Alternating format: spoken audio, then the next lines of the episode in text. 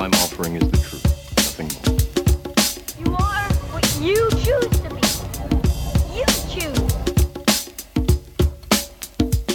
Regrets are a waste of time. They're the past crippling you in the present. All right, I'll give it a try. No. Why not? Do. Or do not. There is no try. The more you know who you are and what you want, the less you let things upset you. This is Real Wisdom, a show that explores some important life lessons from the world of cinema with your host, Icy Robots. All right, kids, we are back for another exciting episode. Are these exciting? I don't know if they are. Let's say another thought-provoking episode of Real Wisdom, the the show where we take a look at important life lessons that you can gather from the world of movies. I see a lot of movies. I think I see just about every popular movie that comes out and the way that the way that we learn in our culture is through the the use of narratives. Often often a story is used as a way to enlighten us and I see so many movies and I see so many stories that I cannot help the fact that much of my life philosophy, much of the learning that I have learned has in fact come from has come from movies. What can I say? It's just me, just being myself, just just being true, being real.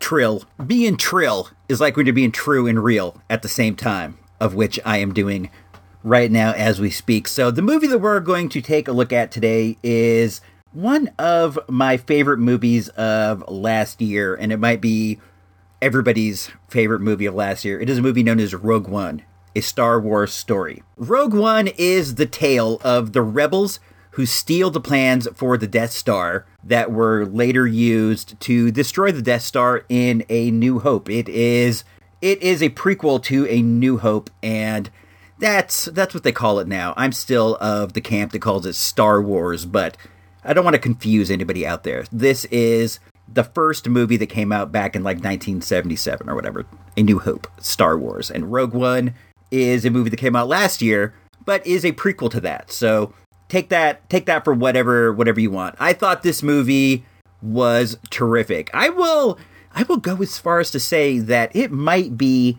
my favorite of all the Star Wars movies. I I like all of the original trilogy. I don't like the prequels. I loved A Force Awakens, but all of the movies in their own way are flawed and out of all of them, I think that Rogue One might be the least flawed. There's no Ewoks, there's no BB 8s, there's no R2D2s and C3POs. There is a robot who is kind of a wisecracker, but he's less of a wisecracker than some of the previous robots. And I don't know if he is meant to be cute as much as he has a dark tone, I guess. I don't know. It doesn't matter. I just want you to know that this is a movie that I really enjoyed. I saw it four times in the theater, and each time I came out with I came out with different things. And the clip that I am going to play for you right now is I want to set the scene. If you haven't seen oh, the I feel movie, bad I feel for you, bad son. for you, son. I got You 99 problems, and not seeing Rogue One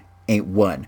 If you haven't seen it, go see it. But this isn't. I don't think this is going to blow anything for you. This is a speech that the movie's main protagonist, Jyn Erso, says on a shuttlecraft. They are in a shuttlecraft heading down to the planet to attempt attempt the mission where they steal the plans. It is it is essentially a suicide mission. They have very little hope of making it. They have no hope of getting out alive, but still they are going to try. Jyn Erso is she is a reformed terrorist of sorts. She came up with Saw Gerrera, who was played by Forest Whitaker. Saw was my favorite character in the whole movie, and Saw is by any accounts a terrorist, and Jen Erso worked with him, so by any accounts, she is also a terrorist. But when they're on your side, you call them rebel fighters, I guess. So she was she was in the rebellion with Saw Gerrera, and now she is on a rogue mission to steal the plans. The mission is not endorsed by the rebellion. She's on her own. She's with her crew, and they are going to do it, but they're nervous. So she senses that, and she gives them a speech. She gives these men who are all going on a suicide mission a speech that I found very moving. Let me uh, cue that up. Thanks to uh, Lucasfilms and Disney for sending me this VHS. So let me do that. All right, here. Saw Gerrera used to say one fighter with a sharp stick, nothing left to lose can take the day. They've no idea we're coming. They've no reason to expect us. If we can make it to the ground, we'll take the next chance. And the next. On and on until we win. Or the chances are spent. The Death Star plans are down there. Cassian, K2 and I will find them. We'll find a way to find them.